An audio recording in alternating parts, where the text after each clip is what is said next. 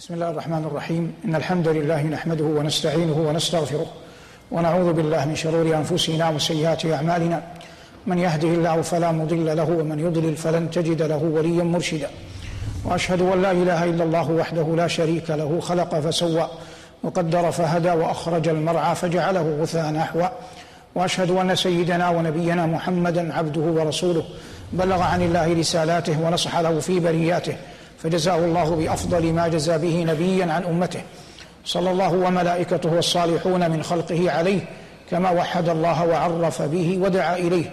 اللهم وعلى آله وأصحابه وعلى سائر من اقتفى أثره واتبع هديه بإحسان إلى يوم الدين. أما بعد فنحمد الله عز وجل حمدا كثيرا على ما من به علينا وعليكم من تدارس كتابه العظيم. عبر ست سنوات خلت ومضت. نسأل الله أن يجعلها شاهدا لنا لا شاهدا علينا.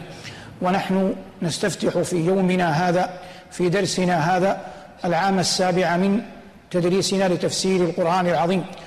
نسأل الله أن يجعله عملا خالصا لوجهه وأن يعيذنا من أن نعجب بما نحسن كما يعيذنا جل وعلا أن نتكلف ما لا نحسن. وفي عامنا هذا الدرس في هذه المحافظة المباركة محافظة الدرعية التابعة لمنطقة الرياض عاصمة بلادنا أيدها الله ونصرها في جامع السلمان.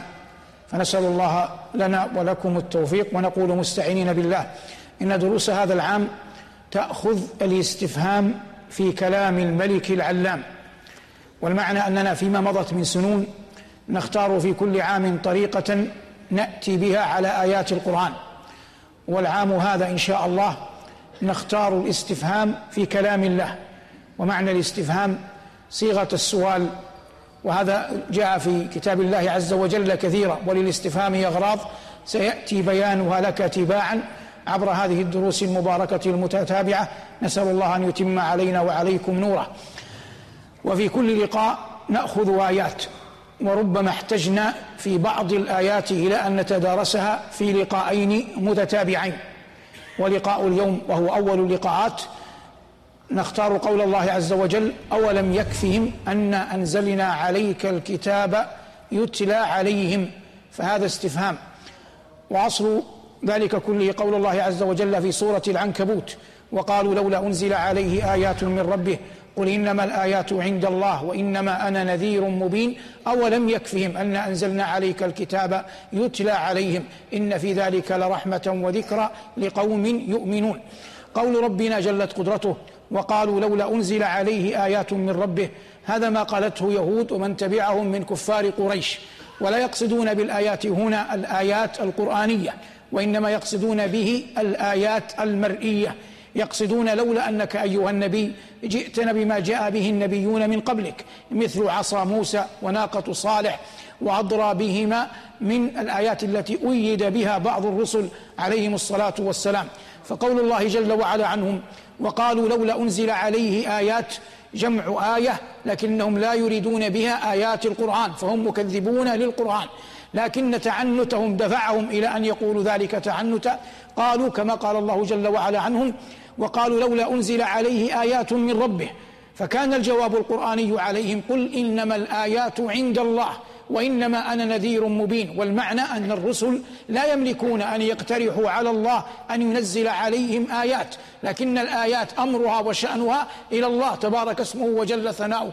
إن شاء أيد بعض رسله وبعض أنبيائه بآيات مرئية يراها الناس فتقوم عليهم الحجة أو لم يؤيدهم لحكمة إلهية ربما خفيت على أولئك الأقوام وربما كان في طياتها الرحمة والرأفة بهم. فقال ربنا جل وعلا وقالوا لولا أنزل عليه آيات من ربه قل إنما الآيات عند الله وإنما أنا أي محمد وإنما أنا نذير مبين أي الشأن الذي وكلت إليه والأمر الذي كلفت به أن أنذركم وذكر النذارة هنا دون البشارة ليخبرهم بعظيم الكفر الذي تلبسوا به والبعد عن الدعوة إلى الله جل وعلا. ثم قال جل ذكره أولم يكفهم؟ وهذا هو الاستفهام. أولم يكفهم أن أنزلنا عليك الكتاب يتلى عليهم. فالآيات المرئية مهما وقعت مهما كانت تختص ببيئة من الزم بوقت من الزمان وبيئة من المكان. لا تلبث أن تنقضي. فأين عصا موسى اليوم؟ وأين ناقة صالح؟ كلها ذهبت. من رآها شهد كفر أو آمن.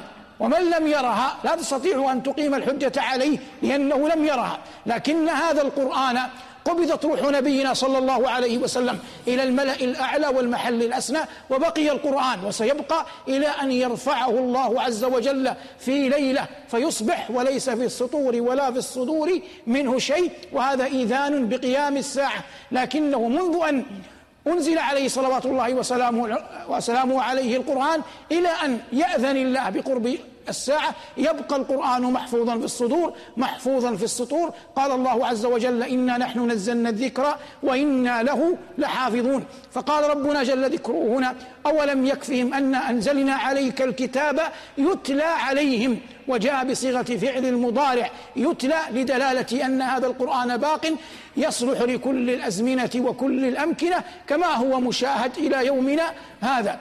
قال ربنا يتلى عليهم إن في ذلك لرحمة وذكرى لقوم لقوم يؤمنون. فما أعظم الرحمات وما أجل الذكرى في طيات كتاب الله العظيم.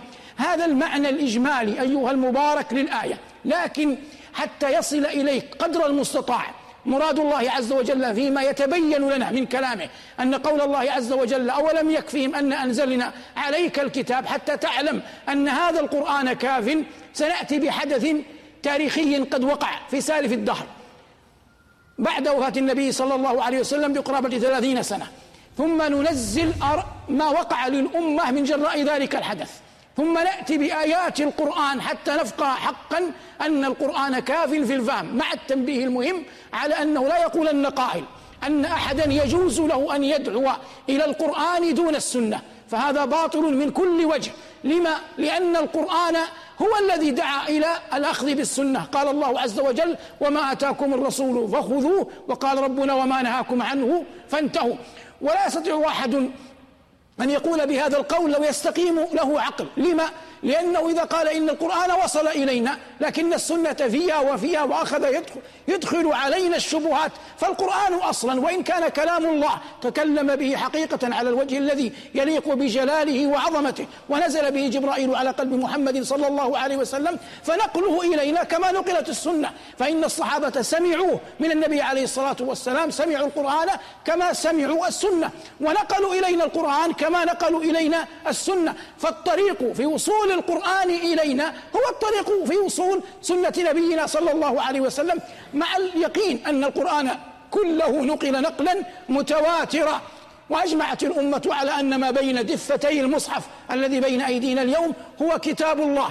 وأما السنة فيقع منها ما هو ضعيف ويقع منها ما هو حسن ويقع منها ما هو صحيح. وهذا أمر محفوظ معروف. نأتي لما نريد بيانه. حتى بعد ذلك حتى لو استمر اللقاء لقاء ثانية نتحدث فيه عن معنى قول الله اولم يكفهم ان انزلنا عليك الكتاب يتلى عليهم. يعني نأتي للحدث ثم نتدارسه وفق ما يمليه علينا كلام ربنا جل ذكره وتباركت أسماؤه.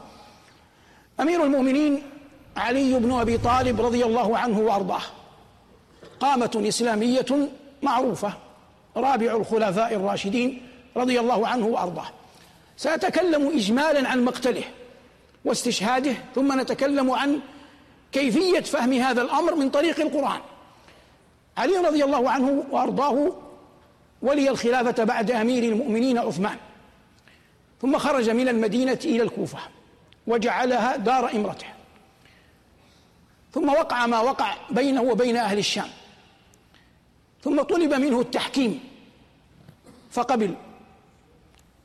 ثم التحكيم لم يتم يعني لم يصطلح الحكمان على شيء مرضي. فلما قبل التحكيم خرج عليه قوم ممن كانوا معه عرفوا تاريخيا بالخوارج. فلما خرجوا عليه حاربوه. وكان يأبى أن يقاتلهم حتى يبدأوه فبدأوه. فانتهى أمرهم إلى أنهم عزموا على قتله. وقتل معاوية وقتل عمرو بن العاص رضي الله عنهم جميعا. فكان ممن اختير لقتل علي بن أبي طالب رجل اسمه عبد الرحمن بن ملجم المرادي. وهذا الرجل في أول نشأته حفظ القرآن وقرأه على يد معاذ بن جبل. وبعثه عمر بن الخطاب إلى مصر يعلم الناس القرآن والفقه. وكتب عمر بن الخطاب إلى عمرو بن العاص أن يجعل بيت عبد الرحمن بن ملجم قريبا من المسجد حتى يعلم الناس القرآن. فوسع له أمير مصر عمرو بن العاص داره حتى يسكنها. ثم كان مع علي في صفين. فلما قبل علي التحكيم لم يرضى وخرج على علي. في جملة من أتباعه. ثم إنه وأمير المؤمنين رضي الله عنه خارج في صلاة الفجر في السابع عشر من رمضان على أشهر الروايات يؤم المسجد يعني يريد المسجد. ضربه بسيفه. وكان رجلا فاتكا فحمل أمير المؤمنين رضي الله عنه إلى بيته. فجمع له أطباء العصر آنذاك ممن يحسن الطب. وكان فيهم رجل يقال له أثير ابن عمرو السكوني وقيل إنه كان يتطبب عند كسرى أي بعلم الطب آنذاك كان مبرزا ظاهرا. فعمد أثير إلى رئة شاة لتوها مذبوحة رئة شاة لتوها مذبوحة ثم استل منها عرقا من رئة الشاة ثم جاء إلى أمير المؤمنين ووضع العرق في جراحه في مكان الضربة. والعرق كما تعلم لين ليس بالذي يثير الجرح أو يضره. ولتوه أخرجه من رئة شاة قلت لتوها مذبوحة. ويروى أنه نفخ فيه. ثم بعد ذلك استل العرق كما أدخله من نفس الجرح. فوجده أبيض. فلما وجده أبيض علم أن أمير المؤمنين أصيب في دماغه. وأن هذا بياض الدماغ. فقال يا أمير المؤمنين اعهد فإنك ميت.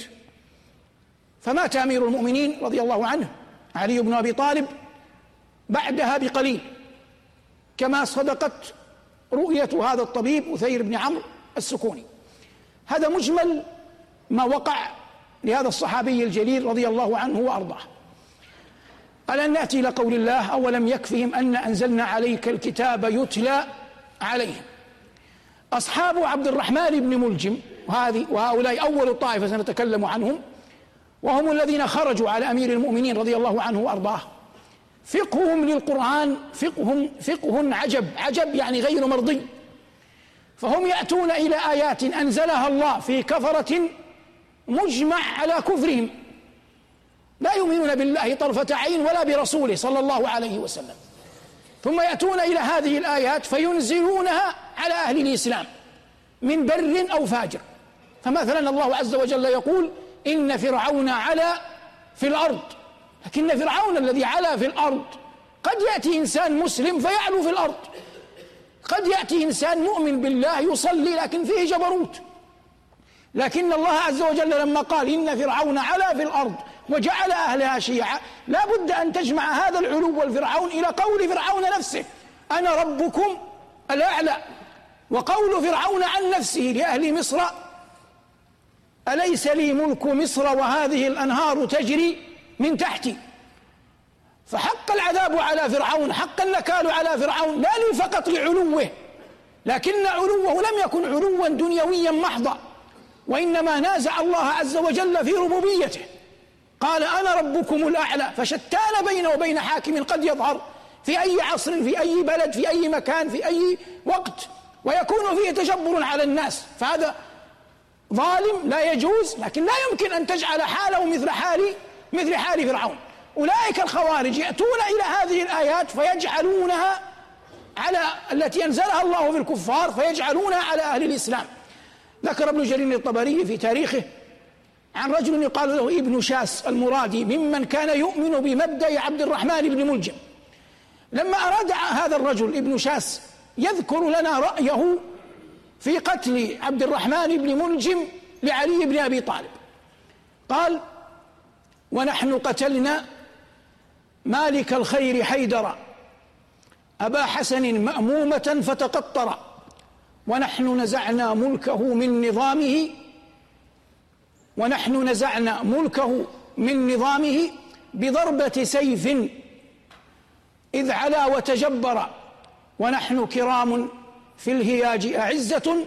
إذا الموت بالموت تردى وازدرى أو كلمة نحوها. فانظر لغياب القرآن هنا كيف فهم هذا الرجل الأمر. يصف علي بن أبي طالب بأنه مستحق للقتل ويقول في منظومته في بيته إذ علا وتجبر. فهو نظر إلى القرآن إن فرعون علا في الأرض لأنه حاكم. فلما رأى أن عليا حاكم ولم يعجبه صنيع علي جعل الاثنين في مقام واحد. فيرى أن نزعهم لعلي رضي الله عنه نزعهم الملك عن علي وقتلهم لعلي حق لا مرية فيه إذ علا وتجبر. ونحن قتلنا مالك الخير حيدر. وحيدر اسم من أسماء علي. قال يوم خيبر مفتخرة أنا الذي سمتني أمي حيدرة ومعناها الأسد وأمه اسمها أمه بنت أسد فاطمة بنت أسد وكان أبوه غائبا فسمته على اسم أبيها حيدر. فلما جاء أبوه أبو طالب غير اسمه من حيدر إلى إلى علي. فعلي رضي الله عنه في خيبر تذكر هذا فقال أنا الذي سمت سمتني أمي حيدرة. هنا يقول ونحن قتلنا مالك الخير حيدرة أبا حسن هذه كنيته. ومعلوم أن علي رضي الله عنه وأرضاه له الحسن والحسين وغيرهما وأن كنيته أبا الحسن لأن أكبر أبنائه اسمه الحسن. مأمومة يقول مأمومة الجرح إذا كان في الدماغ وبلغ يسمى مأمومة وهو باتفاق الفقهاء ليس مما فيه قصاص لأنه لا يتأتى فيه القصاص يصعب تحديده. فقال مأمومة فتقطر ونحن نزعنا ملكه من نظامه بضربة سيف إذ علا وتجبر. فهذا الفهم ورد لتغييب القرآن. ثم انظر إلى هذه الأبيات الشعرية ويمكن لك أن تقيسها على كثير من الفرق المارقة. قبل عصرنا أو في عصرنا ممن يختارون أبياتا لا تبتعد كثيرا عن هذه الأبيات حتى يظن من يسمعهم بادي الرأي أنهم على الحق. وهذا كله عياذا بالله لأنهم غيبوا القرآن حقا غيبوا فقه. والله عز وجل يقول ومن يقتل مؤمنا متعمدا فجزاؤه جهنم خالدا فيها وغضب عليه ولعنه وأعد له عذابا عظيما. فجاء الإسلام بحرمة الدماء حرمة الأعراض حرمة الأموال حتى لا يتطاول الناس بعضهم على بعض.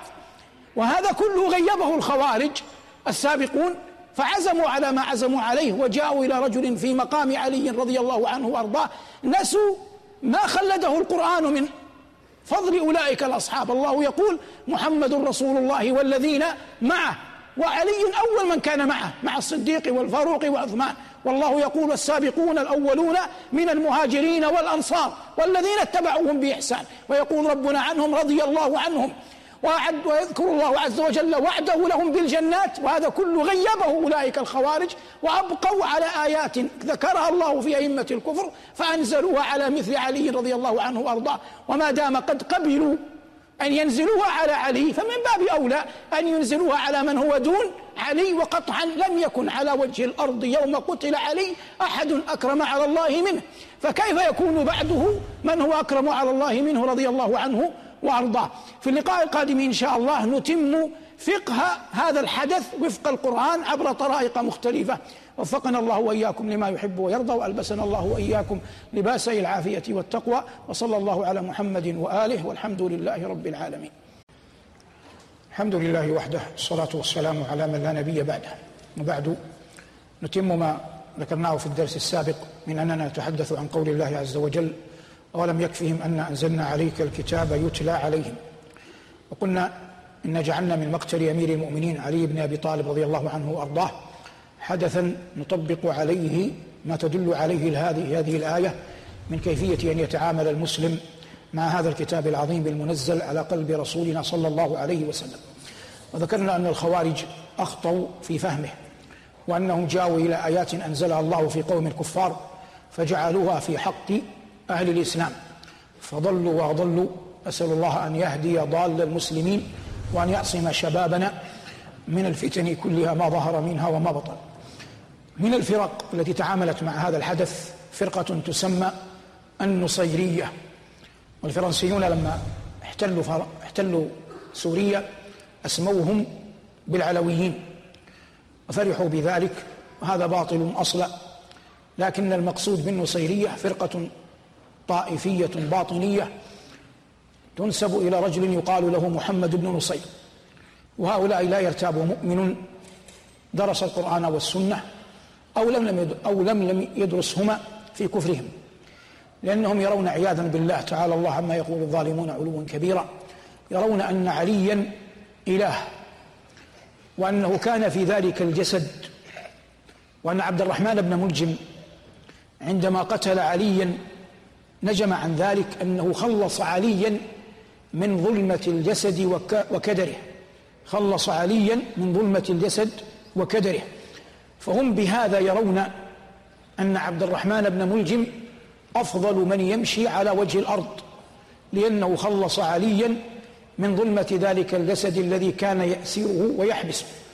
ولهذا قال الفقيه ابن حزم رحمه الله قال فأي جنون بعد هذا؟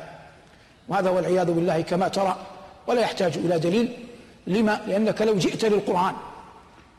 لتنظر إلى القضية من باب القرآن الذي هو أعظم الأبواب ولا باب إلا تبع له. لعلمت أن الله عز وجل نزه ذاته العلي عن كل ذلك. إذا أن النصارى شبهة أن عيسى ليس له أب جعلوه ابنا لله. وقالوا اتخذ الرحمن ولدا. ومع ذلك كفروا بهذا الصنيع مع وجود هذه الشبهة. فكيف بهؤلاء الذين لا شبهة لهم أصلا؟ والله عز وجل يقول إنما الله إله واحد ولا يحتاج أحد مثلي ولا غيري أن يأتي بأدلة لأمثالكم في إيمانكم وعلمكم حتى يبين لكم بطلان هذا القول فهذا القول باطل من كل وجه ولا أعلم أن مسلما يمكن أن يستقر في قلبه أو عقله أن يصدق بشيء من هذا. نأتي بعد ذلك إلى فرق فرق أخرى لكن الذي عليه أهل الإسلام الذي عليه أهل السنة. اختلفوا في عبد الرحمن بن ملجم هل يكفر أو لا يكفر؟ والسواد الأعظم منهم لا يرون كفره ويرون أن له شبهة من التأويل. ولهذا قال ابن حزم وقال الذهبي وغيرهما إننا لا نشك في شقائه ونبرأ إلى الله منه ومن صنيعه لكننا لا نقول نخاف عليه من النار بل نقول نرجو له النار بل نقول نرجو له النار. ويؤيد هذا أن النبي عليه الصلاة والسلام صح عنه أنه قال أشقى الأولين وحيمر ثمود عاقر الناقة وأشقى الآخرين وأشار إلى علي من يخذب هذه عن هذه. جاءت طائفة أخرى فهؤلاء رأوا ما لقيه أمير المؤمنين من أن الناس لم يجتمعوا عليه رغم حقيته بالخلافة. ورأوا كيف أن أهل النهروان أهل النهروان والخوارج وهم السواد الأعظم منهم كيف قتلوه في صبيحة صلاة الفجر؟ فحملوا عواطفهم كلها إليه من غير عقل. وما زال يدخل فيهم من يجعلهم طريقا إلى ما يريد من رغبات الدنيا أو لذم أهل الإسلام. حتى أصبحوا يستغيثون به من دون الله. وربما وجد من غلاتهم من يرى أن النبي عليه الصلاة والسلام وهو هو عند ربه يحتاج إلى شفاعة علي. ومعلوم أنه لا أحد أبر بعلي من ابنيه الحسن والحسين رضوان الله تعالى عليهما وهما على فضلهما وجلالة قدرهما ورفيع مكانتهما. لم يقل منهم أحد لم يقل منهما أحد. بشيء من هذا في حق أبيهم علي بن أبي طالب. فهو صحابي جليل من العشرة المبشرين وسيأتي. ولا يمكن أن يتجاوز به المكان الذي أعطاه الله إياه. كما لا يجوز أن يتجاوز بالنبي صلى الله عليه وسلم المكان الذي أتاه الله إياه. ولا يمكن أن يتجاوز بالملائكة. المكان الأمكنة التي أتاهم الله إياها. الله يقول عن ملائكته وما منا إلا له مقام معلوم. ويقول جل وعلا ومن يقول منهم إني إله من دوني فذلك نجزيه جهنم. ويقول في خطابه لأنبيائه جل وعلا ولقد أوحي إليك وإلى الذين من قبلك لئن أشركت ليحبطن عملك ولتكونن من الخاسرين. لكن إن فهم هذا فإن الباطل لا يرد بالباطل ولا يحجمك عن الحق من تلبس به من أهل الباطل. فيوجد طائفة وإن كانوا قلة أحجموا عن حب علي وآل بيته عن حب علي والحسن والحسين وربما يأنف أحدهم أن يتسمى بتلك الأسماء خوفا من أن يقدح فيه ويتهم بأنه كذا وكذا. والحق كما قلت لا يدفع بباطل وإنما يدفع بالحق. ومن رأى وحكم القرآن الذي نحن بصدد تحكيم الآية الآن أولم يكفهم أن أنزلنا عليك الكتاب يتلى عليهم الله لما ذكر البشر قال في كتابه العظيم وهو الذي خلق من الماء بشرا فجعله نسبا وصهرا وكان ربك قديرا. ولا يوجد إما نسب وإما وإما صهر. ما النسب؟ أن يكون بينك وبين هذا الذي هو غيرك رحم تجمعهم رحم تجمعكم. فمن كان أبوك هو أبوك شئت ما بيت. ومن كان هذا ابنك هو ابنك شئت ما بيت. لا تستطيع أن تنفك عنه. ومن كان عمك فهو عمك ومن كان خالك فهو خالك. لا تستطيع أن تنفك عنه ولا يستطيع هو أن ينفك عنك. هذا يسمى نسب. أما الصهر فهو أن تزوج أحدا أو تتزوج من من أحد. فهذا يسمى صهر. لكن الصهر يختلف عن النسب في أنك تستطيع أن تقطع أواره. فلو أن رجلا تزوج من قوم فأصبح صهرا له صهرا لهم وأصبحوا أصهار له. لأن من الجهتين يقال صهر. لكنه لو قدر أنه طلق تلك المرأة فالصهر ماذا؟ انقطع. الصهر انقطع. لكن لو فرضنا أن رجلا تزوج ابنة عمه فهو يجمع بينه وبينها كم؟ اثنان الصهر والنسب. فلو قدر أن الحياة بينهما لم تقم فطلقها فما الذي انقطع؟ الصهر. لكن النسب بقي باق. أبوها عمه وهي وهي ابنة عمه. وإن لم تكن زوجته وإن طلقها. وإن لم تكن زوجته وإن طلقها. واضح. هذا مهم في فهمه. لماذا مهم في فهمه؟ الآن خذ الآية مع علي. النبي عليه الصلاة والسلام تزوج من أقوام وزوج تزوج وزوج فلا يوجد أحد ممن تزوج منهم تمت له بنسب قريب من جهة أبيه يعني من بني هاشم. ولا يوجد أحد ممن زوجهم يمت إليه بنسب. فهو عليه الصلاة والسلام زوج رقية وأم, وأم كلثوم لمن؟ لعثمان رضي الله عنه وأرضاه. وعثمان من بني من بني أمية ليس من بني هاشم.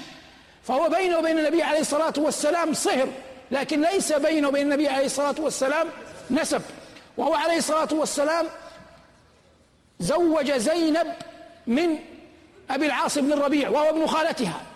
فهذا أبو العاص بن الربيع فيه مع النبي عليه الصلاة والسلام نسب بين بين زينب وبين أبي العاص ابن خالتها. لكنه ليس بينه وبين أبي بين النبي صلى الله عليه وسلم نسب. واضح؟ يعني يوجد نسب من جهة أمها من جهة خديجة.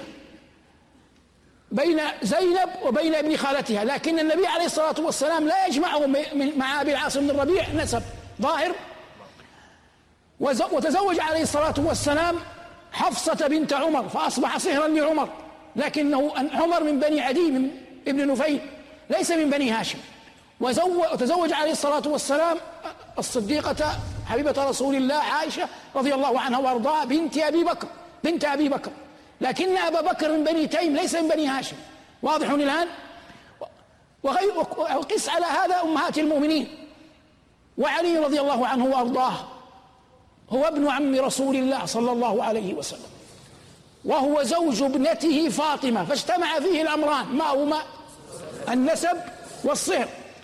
والنبي عليه الصلاة والسلام ولد في شعب بني هاشم. وأين ولد علي؟ في شعب بني هاشم. قد يأتي قائل فيقول أبو لهب ولد في شعب أبي هاشم. نعم. لكن ما دام قد كفر ذهب الفضل. ما دام قد كفر ذهب ذهب الفضل. لكن ثمة أشياء تأتي من الله عز وجل علامات أمارات. قد يعرف خاتمة بعض الخلق من كرامة الله عز وجل لهم في أول حياتهم. وهذا قد يكون علما دقيقا بعض الشيء لكن كثيرا من الشواهد تدل عليه ولا أريد أن أخوض فيه الآن. لكن المراد بيان فضل أمير المؤمنين علي بن أبي طالب رضي الله عنه وأرضاه. ونام على فراش رسول الله صلى الله عليه وسلم يوم هجرته.